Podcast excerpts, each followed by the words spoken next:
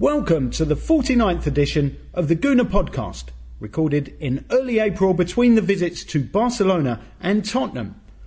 Special thanks to our sponsors, GoonerShirts.com, the online website for all your quality, unofficial Arsenal t-shirts. This is your host, Joe Broadfoot, and I'm here to bring you the remainder of the panel chat, recorded at the same time as our previous edition. So continuing on, our Gooner regulars, David Oudot, Marc Ollington, and Kevin Whitcher.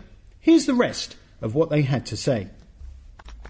At this point, we're going to hit you with some emails from listeners, if that's not putting too um, too fine a point on it. I love, love the fact we get fan mail. It's just, Oh, we get fan mail. Wow! I love it. When It's did that just- start? It's just like points of view. It's fantastic. Points of view. That's a rubbish program, but this Anyway. Joe, I've got the Right, first okay. email Point of here. view, Joe. That is Yeah. my point of view, From, and I really um, wanted to write in and say that. But go ahead, Mark. From this first email here is from Tox Omniby. I think that's the way you pronounce the surname. But if not, I'm very, very sorry, Tox. Anyway, Tox says, This is with regards to the monthly podcasts. Why do you lot choose to be so negative yeah, in your approach to the podcast? Then in big caps, my goodness, I felt like I was falling into a hole of depression. We know the problems, and by all means, do something about it if you can. But please don't use the one hour you have to talk about Arsenal in the month of a moaning session. In the latest podcast, there was not one word about the football. Well, Tox, what can we say? What we can say is that Tox, you stumbled upon a particular edition when we had a guest from the Arsenal Supporters Trust. And when we record these, we, we tend to record two podcasts, and sometimes the second one is less topical because it comes out a bit later. And on that occasion, we decided to discuss the ownership issues of Arsenal Football Club and hence no football. However, if we just talked about football, you'd probably top yourself the way we go on. So uh, just be glad you had a bit of relief that, at that time. Yes, Tox. But thank you for writing in because just for once it wasn't something slagging me off. So, Tox, brilliant. And David, you've got an email as well. This is from a, a Mr. Richard Cowhig. Say hi. If you know an M. Ollington, I found his season ticket in the street up near Highbury Park. Either send me his mobile number or give him mine. I only send this to you as I googled Ollington and Arsenal and got an online podcast result at your fanzine. If I don't hear from you or him in the next couple of days, I, it get- gets into a bit of a ransom note here. If I don't hear from you or him in the next couple of days, I will kill your son. Um, I'll try and hand it in at the Emirates as we are relatively local. Kindest regards. Um, Mark, did you get your season ticket back? Yes, thank you very much, Richard. You were very, very kind. You gave my ticket back to me, went out of your way. I appreciate it very, very much. How did you lose the damn thing? I, I went to watch that screening at the um, for the um, Birmingham game, you know, at club level. Mm-hmm. And you meant to bring your membership along with you just to check. They, you know, they didn't bother checking. Anyway, I bought it. So they asked me to bring along my membership with me. And then who knows what happened? I must have been so upset and depressed after that, after the, that last minute equaliser. I must have, you know, dropped it on the floor in a huff of Where was depression. it found? I think Uh, Highbury Park, near Highbury Park. Oh, so you had a bit of a stroll before um, getting depressed. Did you head down towards the Orwin Castle, that kind of way? Went, went, went for a cheeky one No, there? I walked back to Highbury Eastern Station, so I'm not quite sure. Why did you you go walk that that way? way? I was going on the Vi- Victoria line. No, why didn't you go on the other way road? I did. Well, Oh don't no, I didn't know. I went by the pub, went by the barn on the way back. Oh, right. Oh, with only, mm. yeah, that's, yeah, that's what, I yeah. Yeah. Should have gone to the Orwin. It's nice, It's nice. like I was bar. meeting someone there. Oh, fair enough. Sorry. Yeah. Right. Well, Mark, I've got one here. From, Other pubs are available, listeners. yes, indeed. I've got one from a listener in Peru. You're joking. I joke thee not. Is it Paddington Bear? Is it Fabian Caballero? The name is Steve Perry. Oh, That's a bit of a disappointment. The singer from Journey. Yes. Just a small town girl. Yeah, he's making a lot of money at the moment. In a lonely world. Just a small town girl. We have some Glee fans in, in the room this evening. My apologies for those of a sensitive disposition. This is quite a long email, but I will get through it at a pace if I have the opportunity without interruptions. Told us, isn't it? Gentlemen, I've been following your website fervently for the past two years or so, and I especially look forward to the podcasts. I don't understand why there is a time lag between when you record and when you put them up for listening. Podcast 45 was recorded on the 8th Feb- of February, but is only available on the 21st of February. Obviously, it dilutes their value when things, especially this season, change so rapidly.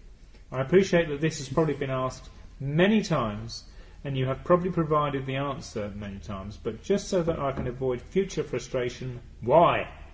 Keep up the excellent articles and intelligent discussions with necessary banter. Many thanks. Right, there, there's a, there follows a bit I'll read in a minute about Wenger. But anyway, just to respond to that, to all who are curious, we do Or record, curious. or indeed, we record two podcasts when we do these. The first one we try and get out within um, four or five days, sometimes even quicker. Now Joe is working with us and is a very efficient man. We are actually getting them out quite quickly. Um, but the the second podcast we're recording this evening, we always leave a few days gap. We try and make it slightly less topical. But uh, that is the reason for the delay on podcast 45. Anyway, the next bit is all about Arsene Wenger because he does a PS, and uh, I'm going to read this out. Um, so you know where I stand on the whole Wenger issue. He is the man, and as a club, we have stability and a long-term future with new silverware coming next year, maybe. Sometimes you have to take a step back and take the emotion out of it and look at your lot. We are not doing that badly, are we? Keep the faith. And uh, I have a bit of a correspondence with this uh, particular um, individual. What was your response? You are wrong, mate. Rubbish. Said, Dear wanker! don't, don't dirty my inbox again. Um, all the way from South America. Did you congratulate him on, winning- on winning the Nigerian lottery? And if he just passes your bank details. So he responded to that. I reread what I said on the Wenger issue and our season, and it probably seems somewhat sycophantic. I am not, however. I just think that when you look at everything and consider the money being pumped into the others chasing fourth spots, we should be somewhat relieved. But it looks like even with our horrendous injuries, that fourth looks relatively safe, and who knows what more twists and turns will occur between now and the end of the season. This was received in March, by the way. Do, do I want to settle for fourth each season? No. But if you gave, gave me a definite fourth or take a chance at the beginning of the season, I would be tempted to take the fourth. It seems to be brewing over the last couple of seasons that we are heading for a big crash, and so I want that to be Liverpool completely imploding at the end of this season. I just think it would be interesting to see what happens to one of the big four not being so big. Perhaps seeing the first hand destruction of a great club might put some perspective on how fortunate we are. If it is Liverpool that drop out, it will be very difficult for them to get back in. Uh, I think Wenger will buy at least one or two uh, seniorish type buys this summer, and will again hope that we have better fortune on the injury front, which has been somewhat extreme this season. I think even he can see that he can't keep pushing his luck.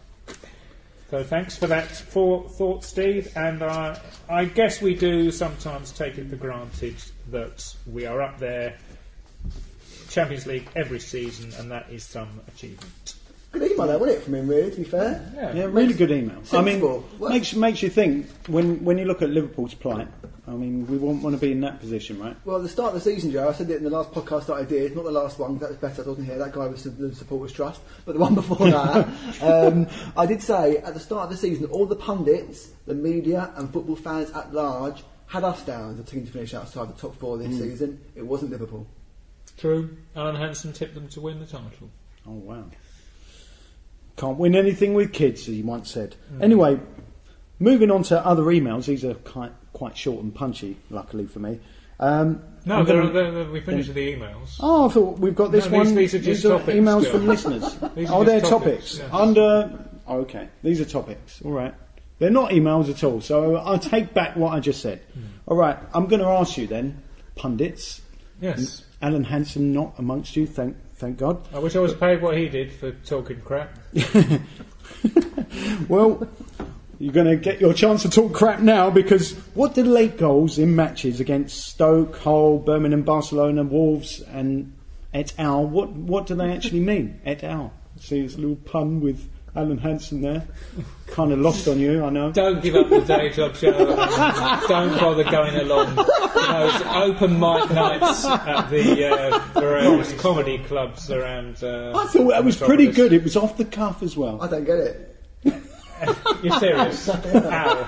Owl is the gag. Was that, owl. was that, is that a joke? Owl, yeah, that was a gag. That's rubbish. I know. You haven't heard the rest of my repertoire.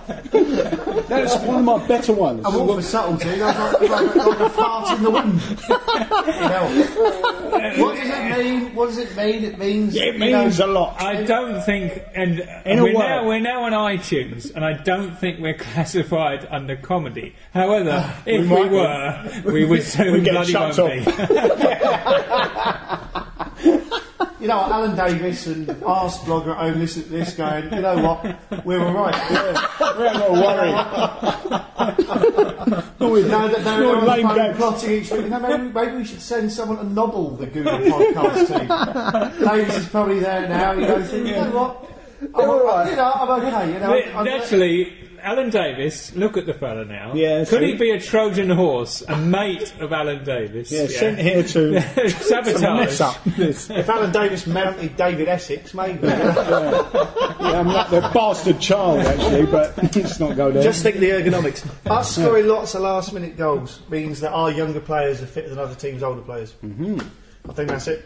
I mean, I, I much preferred it when you know we were a team of 26 to 29 year olds when around about the Invincibles era, where we'd we do what Chelsea do a lot of the time. You come out and you win the game in the first 20 minutes. You score three goals, and then you can well knock the ball around for an hour. During which time you probably get one or two more. Um, I mean, as, as a point that Kev raised in, in the last podcast, um, if you if you score your first goal early, it's easier to boost your goal difference. If you score the first one in the 93rd minute, you know you get the three points, but you know maybe you've missed the opportunity to. Well, Wolves at home, that's a that's a five six 0 game. Hmm. You know, not a you know spawny header in the in the 95th minute. But when it says something about team spirit. Love a last minute winner. Wasn't it good though? Love a last minute. Yeah, and I mean- game, wasn't it great fun? Great entertainment, but also says something about team spirit and the fact that you know we we've got a never say die attitude.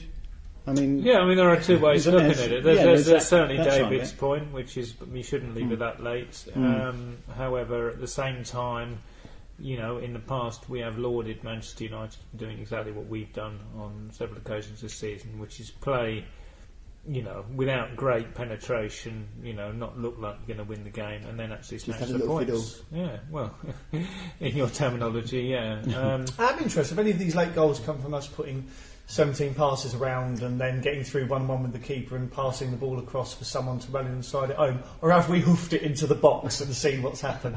And I hope the Barry Bender. Yeah, basically, yeah. Well, I'll It's- give it's- Arsenal due, they've got a plan B, but it's up there from when Liverpool used to shove Mark right up front for the last 10 minutes. It's certainly more direct football, and um, I mean it's how it's done really. And the one thing I'd like to see throughout the 90 minutes is, is more attempts on goal from outside or the edge of the box, um, because that's where we too often decide on a pass when. A shot can produce a rebound or a deflection. Um, Or even a goal.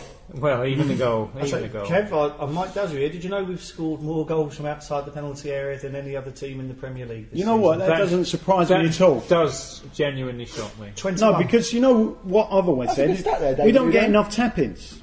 You know, when we were looking earlier, I mean, in the earlier podcast, we were looking about the difference between us and Chelsea. I think I think a lot of it is down to getting bodies into the six-yard box. When when we put crosses in, we put in some decent crosses. Fun, funnily enough, even though a lot of people have criticised the level of crossing, I'm not talking about Theo Walcott, but our fullbacks actually put good balls into the box. But there's no one there to attack it, and so no one wants to take a gamble. There was one game I was watching. It was Nasri. He didn't want to go into the six-yard box. Even Arshavin, I love him That's to bits, listen, do you know but he didn't want to go in He's a lesbian. He never wants to get It could be in the that. box. It could be. It Well, could be that. the But that's way just a round. little. they fucking love it, mate. You know what? That's true. I've got, It is I've got turning into a comedy He podcast. does wear flowery um, boxer shorts. Do you know? Because there was a photo of him on the floor, and under his shorts was this a flowery pair of underwear. Um, in fact, they might not even be boxers. They look tighter than that to me. But Worst um, podcast ever. uh, Talk about players Plumbing the depths here. well, I'm sorry, but uh, it does need raising. Did he you did he, did he raise you, Kev? Uh, I think if an attractive female had been wearing them, they might have marginally more effect. Okay. But, uh, So there definitely needs to be changes in the underwear department. What about other departments in the um, squad? Any, any Oh other right, that was another oh, Mr. Broadbent's slips. Well, I thought move swiftly on. I didn't want to say move swiftly on, so I thought let's think of another way round it. At this point, David lights another cigar. Safe in the knowledge he's still top two on iTunes.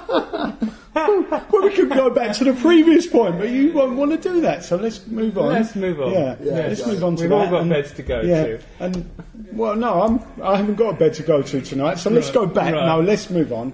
Let's move on to um, yeah, what what, What departments changes need required changes? next season? More experience, more balance in the team, a decent goalkeeper. Decent goalkeeper. We're going to we're going to agree on. definitely get Marouane Chamakh. Everyone knows that. Yeah. So And how about centre back? We need a centre back. Sylvester out, and well, Sol Campbell possibly presumably leaving. presumably Gallas is going. Uh, uh, funny enough, Senderos. Would have signed by now. I think Flamini all over again. the one that's likely to remain is Sol Campbell. I can see them signing Sol for another year. Um, I mean, yeah, okay.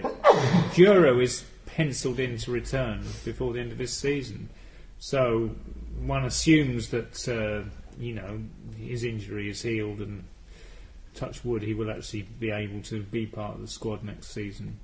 Um, but on, on the numbers, yeah, sure. If Gallas goes and Sylvester goes, we are sure. I, th- I think the manager. I, I, I, actually, sorry, I'll start that again. It wouldn't surprise me if there's a relatively big turnover of players this year, and unless we forget the man. The manager isn't shy of doing that if, if if he wants to. I mean, I remember prior to the 2002 season, we had seven new players come in the previous summer, um, with four or five leaving. It wouldn't surprise me at all if we saw the depart. Well, certainly one of Eduardo or Vela will leave, uh, providing Vela can find his passport. um, uh, Fran Reed is gone. Uh, Sylvester will go. Uh, Gallas will go.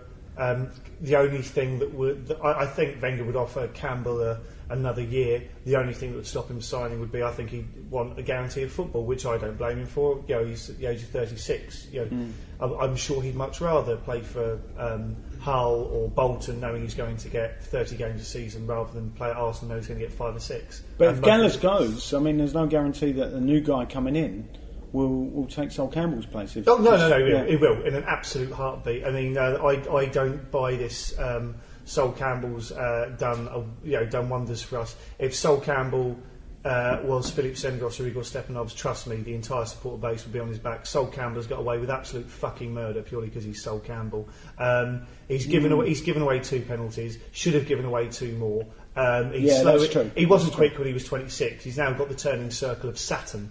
Um, I, I, I don't, I don't buy him. Um, if we, we would have muddled through um, with Sol Campbell, as far as I'm concerned, I think the manager will bring in two centre halves.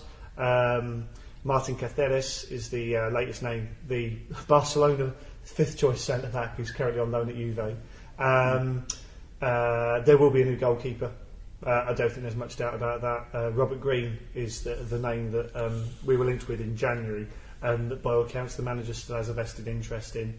Uh, or um, the other story I've heard is Thomas Sorensen, purely for a couple of years until such time that Wojciech Szczesny can come into the side.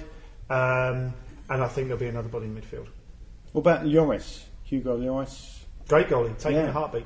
And he speaks the same language as most of the back four. Certainly, communication needs to occur at some point in the future in defence because uh, there doesn't seem to be a lot at the moment. And so, who would you ship out of the current squad? I mean, other than players that are going to leave on free transfers if they don't get new deals. Uh, it's- Eduardo, that, that's Yeah. it for me, really. I, sadly, I David think Music died, become- wasn't it? Yeah. St Andrews. Um, hmm. You know, I really don't think he will be able to be the player that we, you know, he could have been. I mean, people keep saying oh, he was hmm. brilliant before he got injured. If we're honest with it, and we look at that first season, he had just started to come good. We don't really know, had he not got injured, if he would have been a top top draw player. Ed- he, he might have been, but he only just started to come good at that point. Eduardo's redundant in a 4-3-3. Yeah. Eduardo's a goal snatcher. I mean, you look at the best football he played for Arsenal, it was when he was playing up front with Adebayor and when he made his brief return in the, the two cup games last season Yeah. when, he was, when he was playing up front with Bendtner. Totally if he's agree. got someone whose, whose sole raison d'etre is to, put the, is to hold the ball up for him, to give him a, a chance on the penalty spot, it'll be fine all day. But in this, in this lucid, uh, sorry, sorry, in, in this fluid 4-3-3 that we play, you, you need to have more to your game than that. And he ain't the mustard. I couldn't agree more. So for He's me, lost a lot of his pace as well since those injuries. I Well, he's never the quickest, really, was he? He wasn't. He wasn't lightning, but he was quicker than. but yeah, what he here you go, now. definitely. I think. And you look for the rest of the squad. I don't know. I think Rosicky might potentially go. You know, I mean, he's been okay this season. I know he's got a new But contract both of signed them this signed a new season. deal. Didn't Next Eduardo sign a new contract? Not Yeah, so- but- Well, we very discussed much. this in the last podcast. They're all on five-year contracts Yeah. to avoid Webster or Bosman Oh, I situations. see, yeah. If someone comes in for a decent offer for Rosicky, we might let him let him go. You know, I think you know Nasri fulfills that kind of role to a lesser extent. I don't Yeah. know, but for me, there's yeah. I think the only thing we really, really need is a decent keeper. Obviously, we need cover at, c- at Mm. centre back, and I think as you said that what's that? What's he called? Chamamakadoo. Marouane Chamakh. He's not coming in. Marouane Chamakh. Yeah, and that's a done deal, isn't it? Really. Yeah. So it's just a keeper that we need.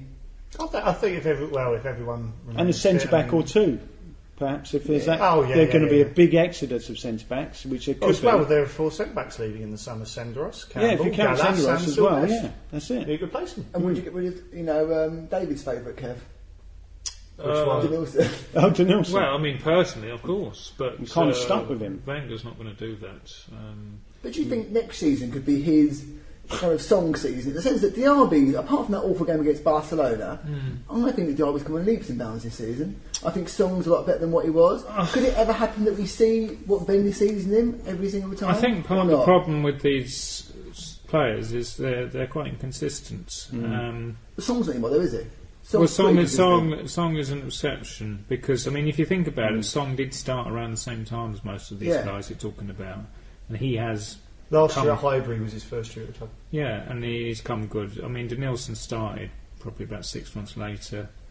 Um, who else are we talking Diaby. about? Diaby. Well, he came again at the same time. Song, Song's been at the club the longest. Uh, se- August, August Diaby played at 2005. Highbury. Definitely Yeah. remember that. Yeah, Diaby January 2006. But he was and out for a Denilson while following eh, after that. Yeah. Yeah. I mean, uh, I mean, the, the problem with these players is, um, for me, that certainly when we have the ball, occasionally they are very careless with it, um, especially in our own half. Um, they don't have that kind of killer edge whereby you think they're top top level. You kind of think they're mavericks and uh, on occasion spellbinding, but on other other occasions they let you down. And and I think in a great team you just have consistency and reliability. And I think we had that more, you know, when Wenger was buying slightly older players for slightly more money in the, uh, late 1990s, the early 2000s, um, and those players were more reliable. You know, I mean, we did lose games. You know, we weren't bloody perfect, but we just seemed to have a bit more about us um, in terms of the big games and getting results. So we go to Chelsea, we go to Old Trafford, and sometimes we'd get a result with those players. With the current bunch, um, the consistency isn't there, and it, it does seem to me that even when they play well, they can do something stupid too often. I mean, we should have won at Old Trafford this season. That game might ultimately cost us the title. Uh, because uh, A, Diaby put the ball in his own net under no pressure, and B, the keeper gave away a stupid penalty. Under no pressure. Um, so, you know, I just don't think. I, th- I think it's all a bit of an illusion. I mean, I, I understand why we've ended up with this group of players for financial reasons, but right now they're being paid a hell of a lot of money, and I think we could, as an alternative, have bought experienced players who, who maybe aren't as naturally gifted but know how to play the game better. Um, it's a policy decision the manager's taken, and at the moment you can say it hasn't quite worked out because we still haven't won anything. Now I'm hoping he proves us all wrong. I'm hoping he lands a league. But let's face it, if we did win the league, there would be an element of fortune about it Oh, because it's been a freak season uh, in which you know more games have been lost than is, is characteristic by the top teams. Um, I can see it now. It's all gonna be a low we've points won, Joe. We've won the league, yeah. Yeah. We're, all, we're all there, and the time of our lives, having like the conga going down the highway. There's Kev sat there. "Eh, Well, it wasn't a normal season. Oh, it's not a proper title win. No, I mean i it's as valid as any other. Can you other. picture it? Like 20 years' time, us lot are all there at some Gooner kind of like you know, club dinner as we are, and will you please welcome the title winning team of 2010? And Kev says, Yeah, that's the Adam lowest Darby. points total of all Denilson. time. Boo! I'm afraid you're turning my very serious points into some kind of panto performance. Oh, nowhere, no. However, you know, I mean, can you say in your heart of hearts that you believe in this team as much as you believed in the team in the earlier part of this decade? No. That's my point. The thing I sort of cling on to is that our very good players are so good that they can carry the weaker players. I think that Fabregas, Van Persie, um, Vermaelen are probably are the three best players in their position in the league, and I think that their quality um, does sort of let us get away with playing the Denilson. But with regards to, I mean, the point that Kev's raised is balance. Um, a player who's bringing balance to the team and who, who the manager said himself had just cemented his place in the team was, and was about to be the third in our first choice midfield of Song and Fabregas was Aaron Ramsey, who um, could play football, was not afraid to shoot from outside the box, but would tackle back uh, and seemed to have a football brain and positional awareness. And I think the manager was really sizing him up for a starting role for next season.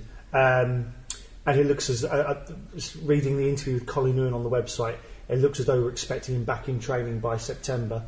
Realistically, 2000, uh, 2010 is a is a write off for him. He'll probably come back into the team around about um, January 2011. But as Liverpool have proven in, in years gone by, your title challenge is can be over by October. So he needs something in the meantime. I think, whilst the manager is is very proud and certainly arrogant. Uh, one thing he definitely isn't is stupid. I think the I think the Barcelona game. He'll never admit it publicly, but I think it's uh, it's helped a few things hit home. I think he now appreciates the goalkeeper, whilst it can be brilliant. Ultimately, is poor. He's, he's he will he's a he's a, a a man for statistics. He will see that Denilson's not covered the ground in the vital areas, and uh, if if the rumours are true that Felipe Melo, who was after last summer, has had a nightmarish year in Turin, and Juve are willing to sell at a loss, uh, I, it wouldn't surprise me if he comes in at all. Just if, if for no other reason, then it will allow him to sell Denilson. Yeah, it'd be good if um, Wenger realises all those points. But will he change his tactics now that he's in the last year of his contract? Um, do you think that's likely, Kevin? Well, I- um, the question is not will he change his tactics, will he, will he change his personnel? Um, I think he's settled on the Barcelona way, and if anything, the Champions League quarter final established that it can be very successful. Um, it's just the personnel you've got to carry it out.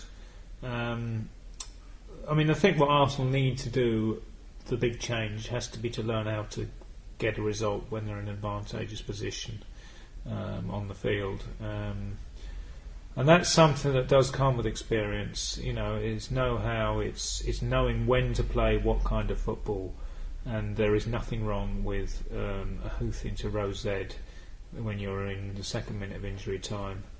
Um, I can't remember the lead up to the Birmingham goal, but uh, I suspect there was some point at which we had the choice of either dribbling into the corner or, or attempting to do something fancy. We probably did something. Yeah, I think fancy. Clichy messed around.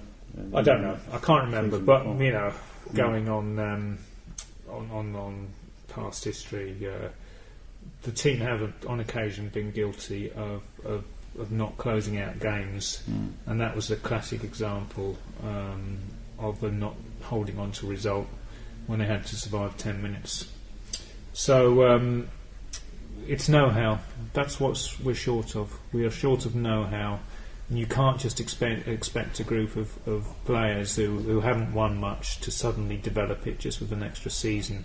You need you need a couple of talkers in the team who, who are going to basically call a spade a spade and, and tell certain players to stop uh, fanning around when that's not what is required. I, I still go back to the West Ham away draw. Another two points dropped with 2 0 and cruising, and the players thought the game was, was won.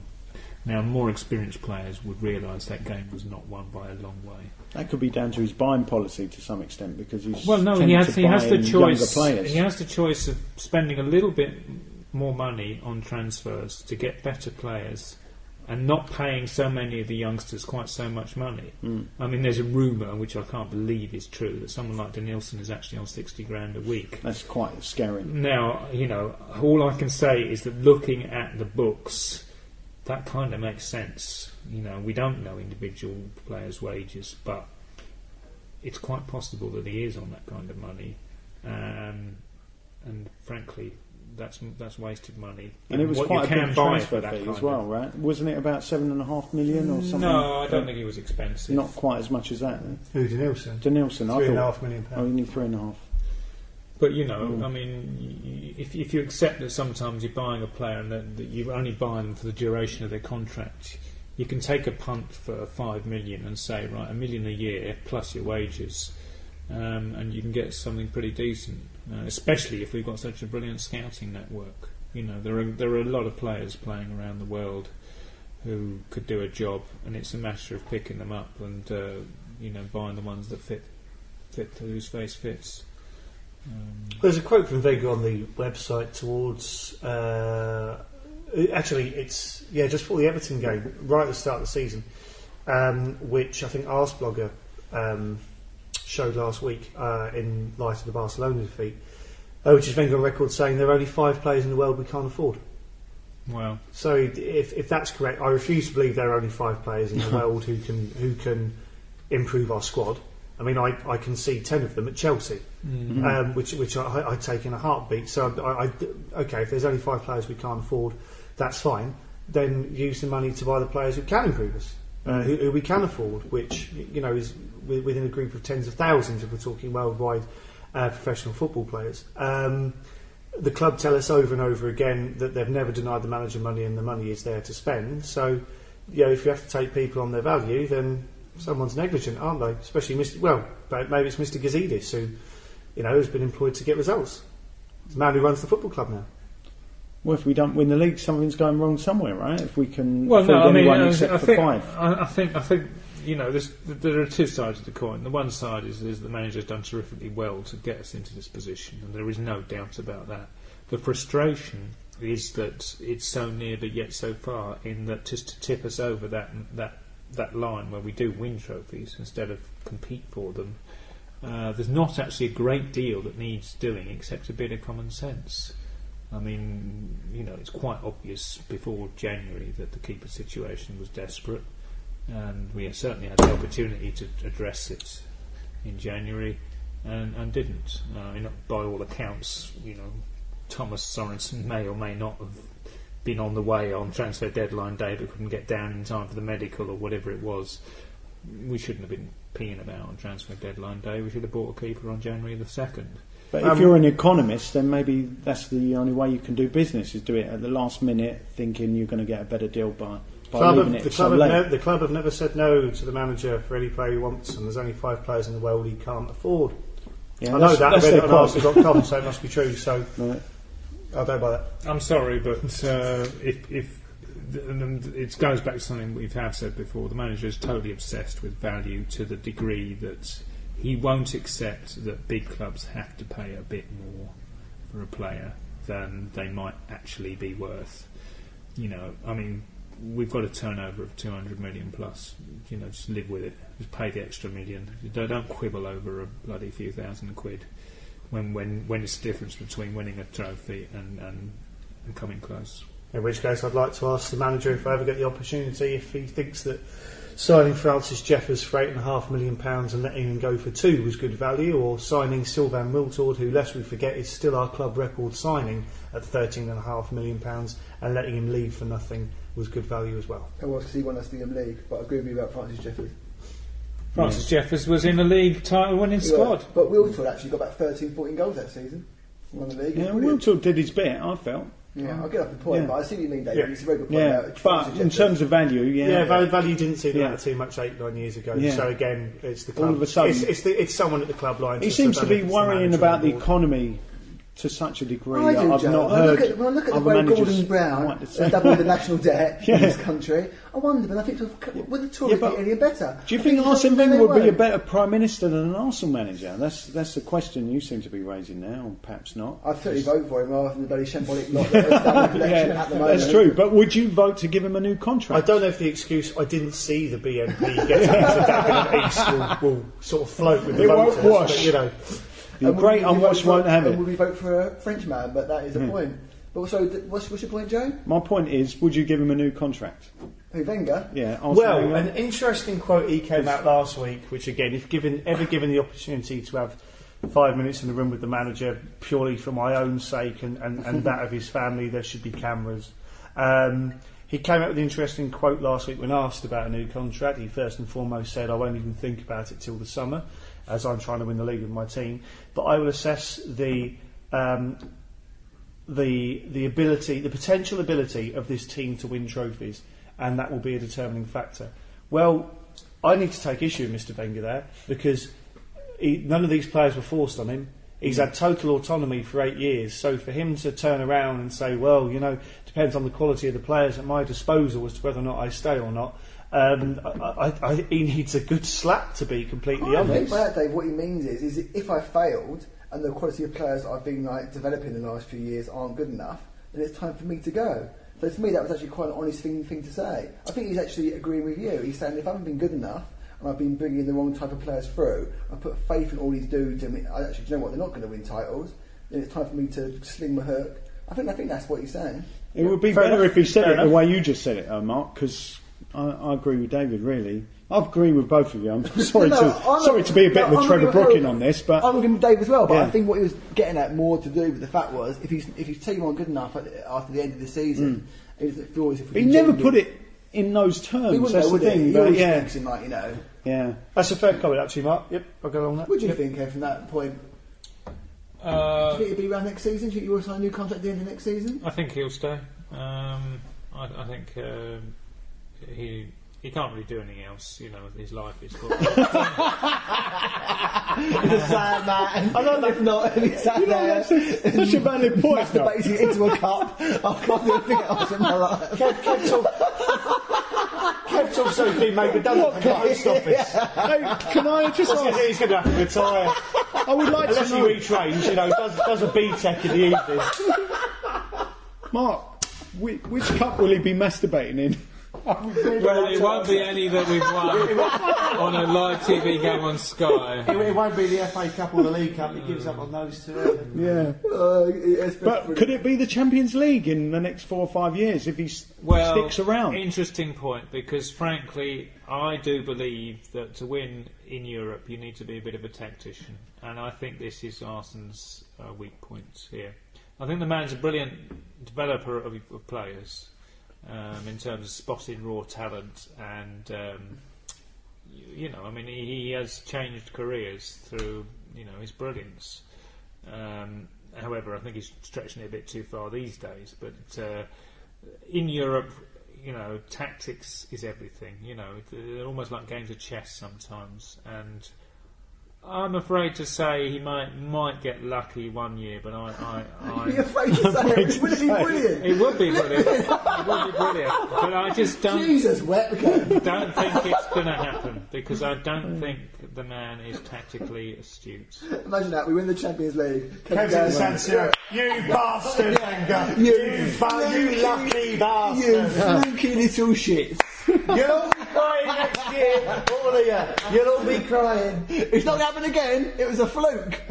You know, I, I really hope the manager, as, as has been said on one Sky Sports European night by both Ruud Gullit and Tony Adams on the same panel, they were saying, we really hope Arsenal proves everyone wrong. And I hope he does, you know. Ted Adams was a man who hmm. said the Arsenal fans will never take to big Tommy V, or little Tommy V should be. Yeah. He's not the type of centre back who ever settle in English football and to be found out pretty damn quickly. I don't That's- trust Tony Adams now. That's his 'cause he great always, insight. always sounds like someone who's just been burgled. you know what I mean? There's something Everything- rather shifty about what he says. a, it's a bit real for Tony. it's all a bit. It's all a bit right there for Tony. Uh, One eye looking at you, one eye looking for you. Ruud Gullit agreed with him anyway. Um, Oh, yeah, he is good, isn't he? Ruud, isn't he- it? Great manager. yeah, well, I mean, I, I like Rude. I think he's all right. But Do you like his uh, brand of sexy football care? um, I liked Milan when he played for them. I have to say that. And Richard Keys told him he was the best player ever for quite a long time. Oh, yeah, he did. Did you did you notice that? Yeah. I, I found that a little bit bizarre, but well, No, he maybe was, he was, he was for, a for quality a year. act For for, year. about uh, four years. He was. What top was, man. was as bizarre as watching the first leg of the Barcelona game on ITV. I thought it was being transmitted on MU TV for a while. Fucking Clive Tyldesley and Jim Beglin. You know, it's bordering on racist. I tell you what, a huge regret about the second leg of the quarter final was that I watched it in a bar in Barcelona, which obviously carried the local commentary, and I couldn't have the joy of listening to ITV commentators go into apoplexy. and A, thinking Man United were through, and then B, reality dawning, and, uh, you know, then Oh, that was, to- that Oh, was brilliant. Man United brilliant by. Munich when Yeah. they went 2 0 up. Um, 3 0 up. 3 0 up, yeah. Pete, uh, John Champion. And that fires United. I loved watching the highlights afterwards. That fires United into the semi finals. It was one of those. Keep watching, Pete. I know how this one turns out. There was a brilliant comment when I think Bayern went to 3 2 or whatever, whatever it was, and the, you know, he goes, What's going to happen now? Well, who, even the follow, everyone's going to be distraught. You're thinking, no, uh, I, I, I don't know. I'm over the worst of it. I'm- For a couple of moments there, it was a bit hairy, but you, you know what? I'm going to plough on through. I'll tell you what. On, on, I mean, just, you know, as a negative supporter on occasion, some of the highlights of my of You're having my a laugh. of of my season. you're optimistic. No, as in a negative supporter, you know, of other teams. Oh, okay. uh, anti other teams. Um, some of the highlights of past seasons have been the eliminations of um, English clubs from the Champions League, often Manchester United, and more lately Chelsea. Um, always gives me immense pleasure. and ma- you know, made a little little way, made made up a little bit for the night before when Arsenal got stuffed. So um, not all, not an entirely disastrous week. Okay, at this point, I'm going to have to warn you that this is a very tenuous link, but All right, we've so- been talking about things that um, Go on. you know we in the lap of the gods, so to speak, and um, it's a bit that way with the, the club ownership situation at the Oh, moment. bad taste. Bad Sorry, taste. it is in the lap of the gods. we don't know what's going to no, happen. We just don't know because Nina Bracewell Smith has put her shares up for sale, and where where are these shares going to go? I mean, does anybody know? Does anybody care? I don't know, but the, the fact that Lady Bracewell Smith, uh, who was being wooed for the past 18 months by Red and White Holdings and um, who has obviously served on the same board as Stan Kroenke, um, has instructed an independent um, broker to find a buyer for her shares suggests that she's not overly keen or has already approached and been turned down by Stan Kroenke and or Red and White Holdings. Um, so it doesn't look as though that, that her 16% is going to stay within the club. Um, so it'll be interesting to see who does step in. And what's and what's going on with uh, Danny Fiszman because he's not been attending games lately? Um, as is that part of the reason why Nina Bracewell Smith has put her shareholding up for sale? Is quite conceivable. Um, I mean, it's it's uh, it's not officially announced, but uh, most people realise that uh, Danny Fiszman uh, is suffering from cancer, and we don't know how serious it is. But he certainly wasn't um, in a Nou Camp to watch his team play in probably one of their most important games in many seasons. So you've got to think that he's probably in pretty poor pretty poor state from what I'm aware, is his children aren't particularly interested in in the football. So, you know, is he is he going to sell the shares? You know, if if he's aware that he maybe only has a certain amount of time to live, he may sell the shares and then give his kids the money, or he may just leave them in his will and then the kids sell them. But there's no real hierarchy or, or continuity in the way that the Hill-Wood family used to pass their shares down. So uh, it's only a matter of time before there are significant changes um, in who owns the shares and controls the club. Because until recently, Danny Fiszman did control the club, um, and, and whether or not he's still calling the shots, uh, nobody knows. Um, but you know, who buys his shares will determine the future of the club. Um, what's his shareholding at the moment, Kev?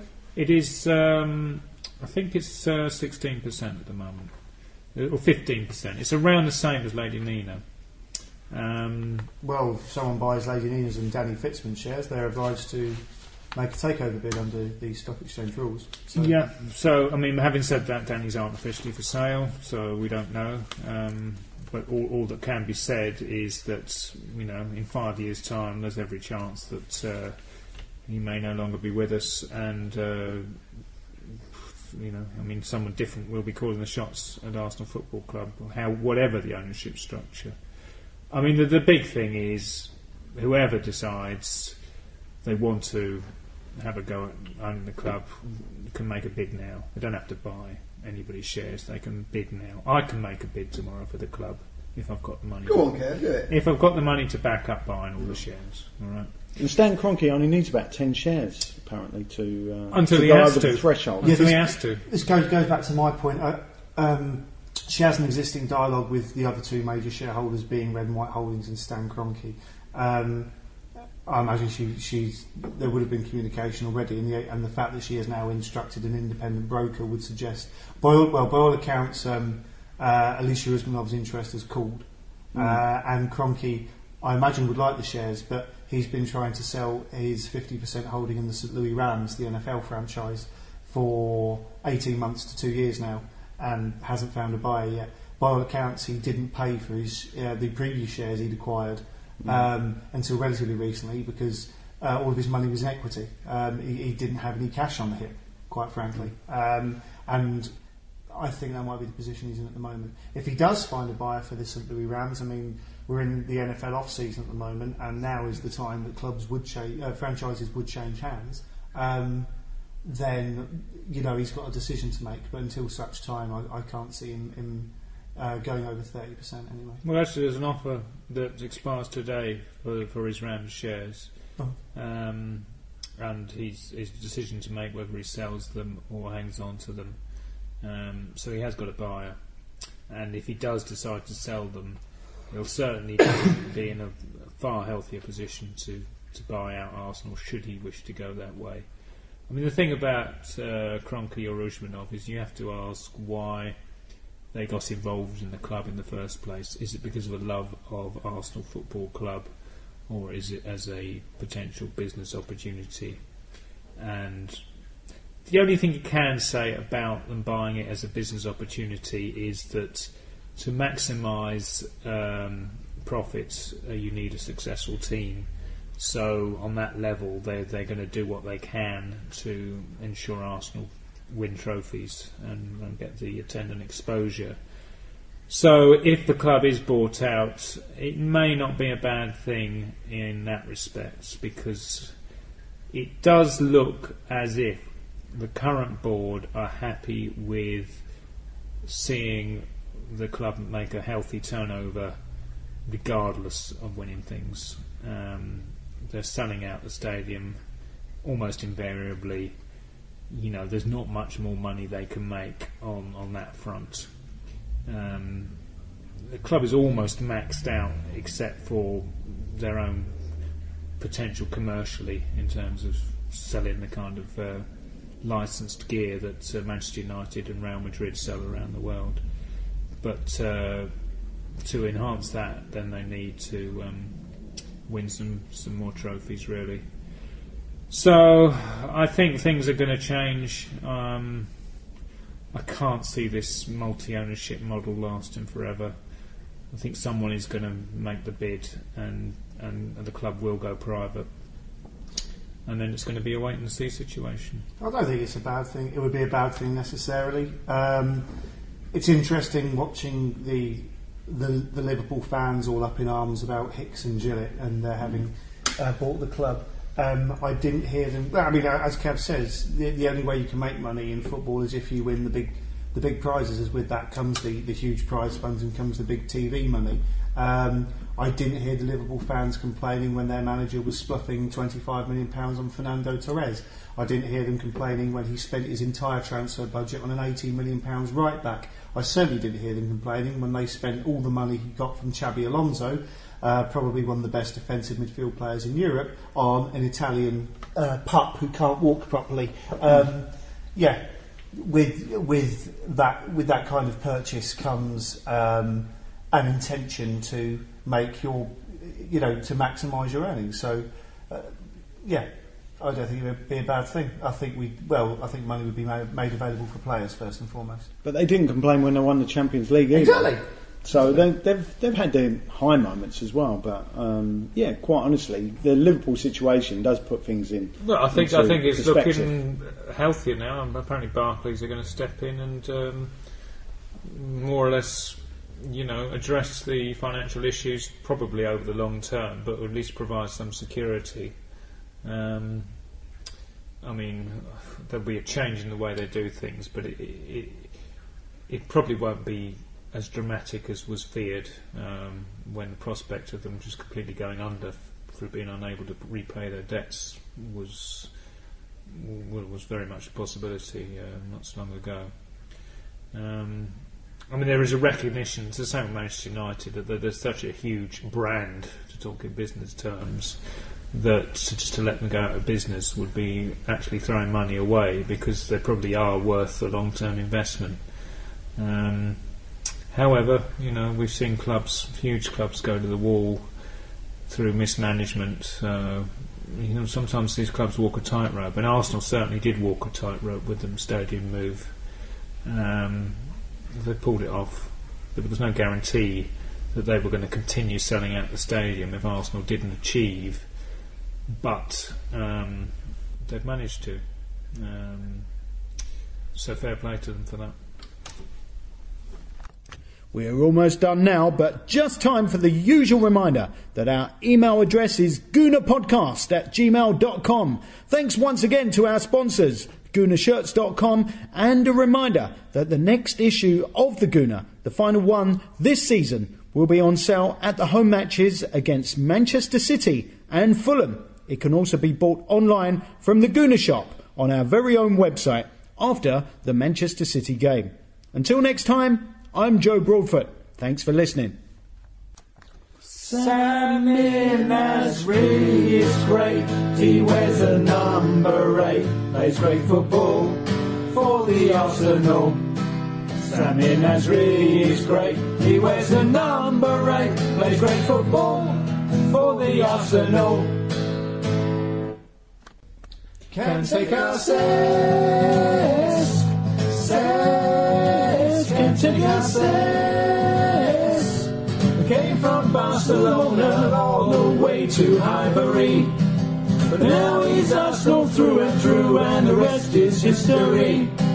Cause we don't care too much for Barca, Barca can't take our Cesc, can't take our. Cesc, can't take our Cesc. No one can take our Cesc. Robin Van Persie. His skills will delight you. His left foot lights you. Robin Van Persie. His roles will inspire you. His goals never tire you. Robin Van Persie, Persie, Persie.